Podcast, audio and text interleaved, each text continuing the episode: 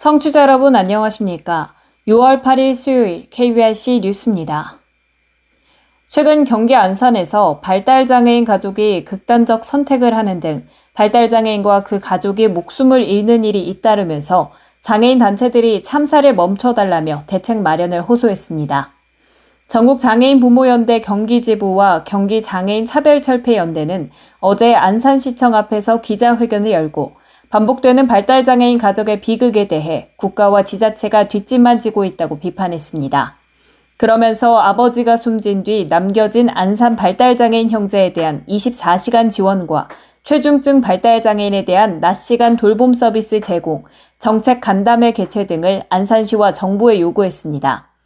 지난 3일 안산에선 발달장애가 있는 20대 형제를 키우던 아버지가 숨진 채 발견됐는데 경찰은 이 남성이 극단적 선택을 한 것으로 추정하고 있습니다. 또 지난달 23일에도 서울 성동구에서 40대 여성이 발달장애가 있는 6살 아들과 함께 극단적 선택을 했고 같은 날 인천 연수구에서 60대 어머니가 중증 장애가 있는 30대 자녀를 살해하고 극단적 선택을 시도했다가 붙잡혔습니다. 전국 장애인 부모연대도 어제 국회 앞에서 기자회견을 열고 정부와 국회에 관련 대책 마련을 촉구했습니다. 이들은 윤석열 정부가 출범한 지 한 달도 되지 않은 지금 안타깝게도 다섯 분의 발달장애인과 그 가족이 이 세상과 작별했다면서 지역사회 내 발달장애인 24시간 지원 체계가 구축돼 있었다면 고인은 살아있을 수 있었다고 주장했습니다. 지적장애인을 성폭행한 혐의로 한 60대 남성이 재판에 넘겨졌습니다. 그런데 법원이 피해자와 합의를 했고 또 고령이라서 건강이 좋지 않다며 집행유예를 선고했습니다. 이런 성폭력 사건에서 나이가 많다는 이유로 처벌 수위를 낮춰주는 게 과연 옳은 건지 SBS 한소희 기자의 보도로 들어보시죠. 2019년 경북의 한 마을. 노인회관 앞에서 쓰레기를 버리던 30대 중증 지적장애 여성에게 60대 A씨가 상자를 주우러 가자며 접근했습니다. A씨는 자신의 트럭에 피해자를 태웠고 인근 야산으로 올라가 성폭행했습니다. 1심 재판부는 A씨에게 지적 장애가 있는 피해자를 위력으로 가늠해 죄가 무겁고 피해자가 상당한 신체적, 정신적 고통을 입었을 거라며 징역 3년 6개월형을 선고했습니다. 13세 이상 장애인 성폭행은 양형 기준에 있는 권고 형량이 징역 6년 이상 9년 이하였지만 재판부는 A씨가 범행을 인정하고 반성한다는 점, 또 60대인 나이가 고령이란 이유로 형량을 낮췄습니다. 지난 1월 항소심 재판부는 여기서 더 나아갔습니다. A씨가 피해자와 합의하고 고령으로 건강이 좋지 않다며 집행유예를 선고하고 풀어줬습니다. 1, 2심 재판부 모두 형량 결정에 고령이란 점을 반영한 겁니다. 최근 의정부에서 등교하는 초등학생을 성폭행에 구속 기소된 80대 노인이 과거 두 차례 어린이 성추행 전력이 있는데도 고령 등을 이유로 집행유예와 벌금형만 선고된 사실이 알려지면서 논란에 빚기도 했습니다.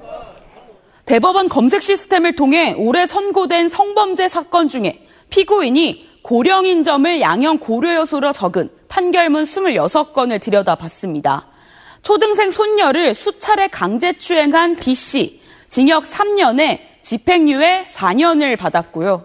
집행유예 기간 중 17살인 미성년자를 강제 추행한 피고인 C에는 벌금 600만 원이 선고되기도 했습니다. 이렇게 피해자가 미성년자인 경우가 먼저 눈에 띄었는데요. 피해자가 미성년자인 사건은 7건, 장애인은 5건, 만 60세 이상은 8건이었습니다. 미성년자이면서 장애인 같은 중복 사례를 고려하면 26건 중 18건이 범죄에 취약한 약자들을 범행 대상으로 삼은 거였습니다. 처벌 수위를 볼까요? 26건 중 징역형은 단 4건, 전과가 여러 차례 있거나 다른 죄를 함께 저지른 경우 징역형을 선고했지만 그렇지 않은 22건은 벌금, 집행유예에 그쳤습니다. 성범죄 집행유예 기준 중 일반 참작 사유에서 재범 위험성을 따질 때 피고인이 고령이면 재범 위험성이 낮다고 보는 것도 여전합니다. 하지만 고령 범죄자 비율은 꾸준히 증가하고 있습니다. 61세 이상은 강강 범죄자의 6.9%, 강제추행 범죄자의 14.6%를 차지하고 있습니다. 신진이 대한 법률구조공단 피해자 전담 변호사. 고령이라든지 이런 개념은 시대가 달라지고 과학기술이 발달하고 생명 연장 기술이 발달하고 이런 점도 다 반영을 해서 양형에도 반영을 해야 되는 게 아닌가. 대법원 양형위원회는 최근 성범죄 집행유예 참작 사유 중에 고령은 그 의미가 명확하지도 않고 재범 위험성과 관련 정도도 뚜렷하지 않다며 삭제를 추진하고 있습니다. SBS 한소입니다. SK사회공헌재단인 행복나눔재단은 2022 하반기 청년장애인 인재육성 및 채용연계 프로그램 훈련생을 모집한다고 밝혔습니다.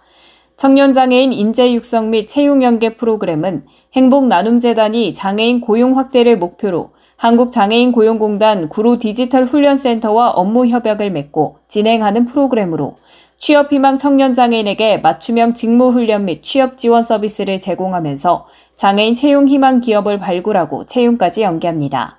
이번에 모집하는 훈련 과정은 디자인 경영 사무, 동영상 SNS 마케팅 직무 두 개 분야로 디자인 경영 사무는 일반 사무와 디자인 제작 업무를 수행하며 동영상 SNS 마케팅은 소셜 미디어 채널 운영 및 영상 제작 업무를 수행합니다.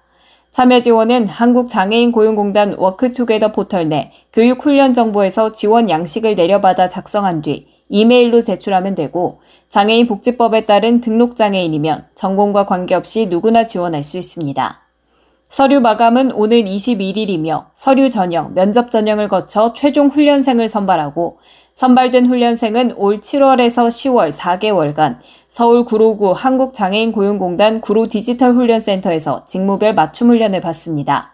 모든 훈련 과정은 행복나눔재단과 국비 지원을 통해 무료로 진행되며 특전으로 훈련 참여 수당 및 교통비 등이 제공됩니다.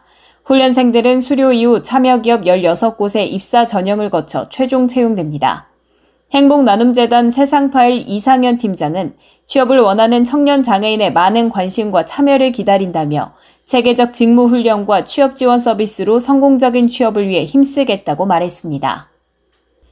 서울시와 서울관광재단에서 시각장애인을 위한 현장 영상 해설 투어 예약을 개시했습니다.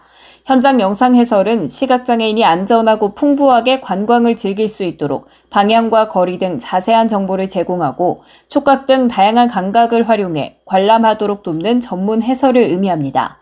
이번에 예약 가능한 코스는 총 3개 코스로 서울의 전통적인 매력을 엿볼 수 있는 경복궁, 창경궁 코스와 자연과 역사를 즐길 수 있는 남산 3개 코스로 구성됐습니다. 경복궁과 창경궁 코스에선 각 건축물의 역사적인 사건을 생생한 해설로 제공하고 경복궁의 경회루, 창경궁의 통명전 등 주요 건축물 모형을 만지며 건축 구조도 살펴볼 수 있습니다.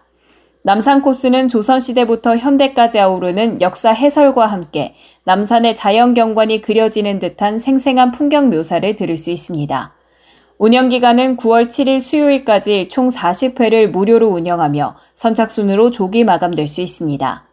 모든 코스는 공휴일을 제외한 평일 오전 10시와 오후 2시에 2회 운영되지만 궁궐 휴궁일로 인해 창경궁 코스는 월요일 휴무, 경복궁 코스는 화요일 휴무입니다.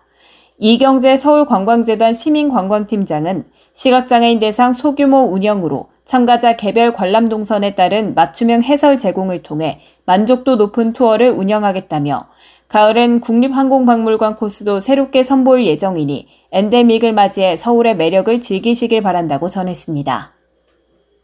장애인과 비장애인이 하나 되는 7회 세종시 어울린 거북이 대회가 오는 14일 국립세종수목원 일원에서 개최됩니다.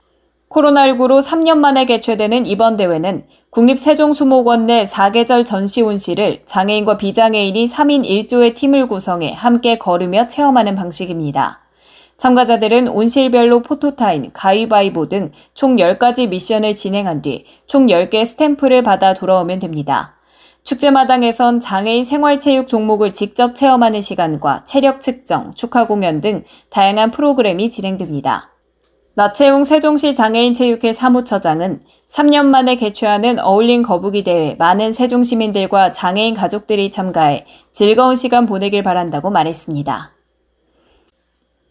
한국발달장애인 문화예술협회 아트위켄 국제교류 공연단이 어제 오전 유럽 공연을 위해 출국했습니다.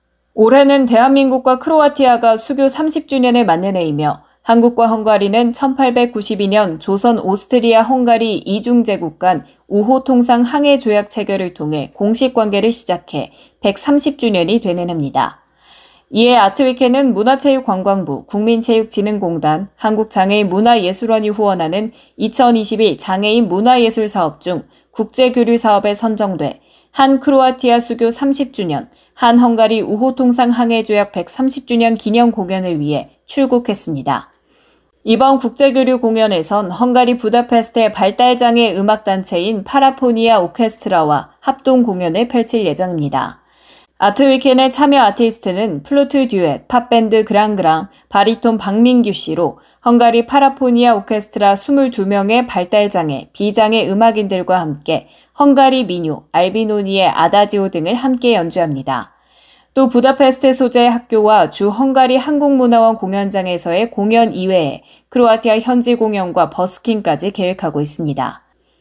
아트위켄 왕소영 대표는 이제 코로나를 이겨내고 다시 장애 음악인들이 해외로 진출하는 역사를 쓰게 돼 감격스럽고 이번 공연을 통해 우리 발달장애 음악인들의 자존감이 더욱 고취되고 장애인도 케이팝 스타들 못지않은 국제적인 활약을 할 수 있다는 우수 사례를 남겼으면 한다며 출국 소감을 밝혔습니다.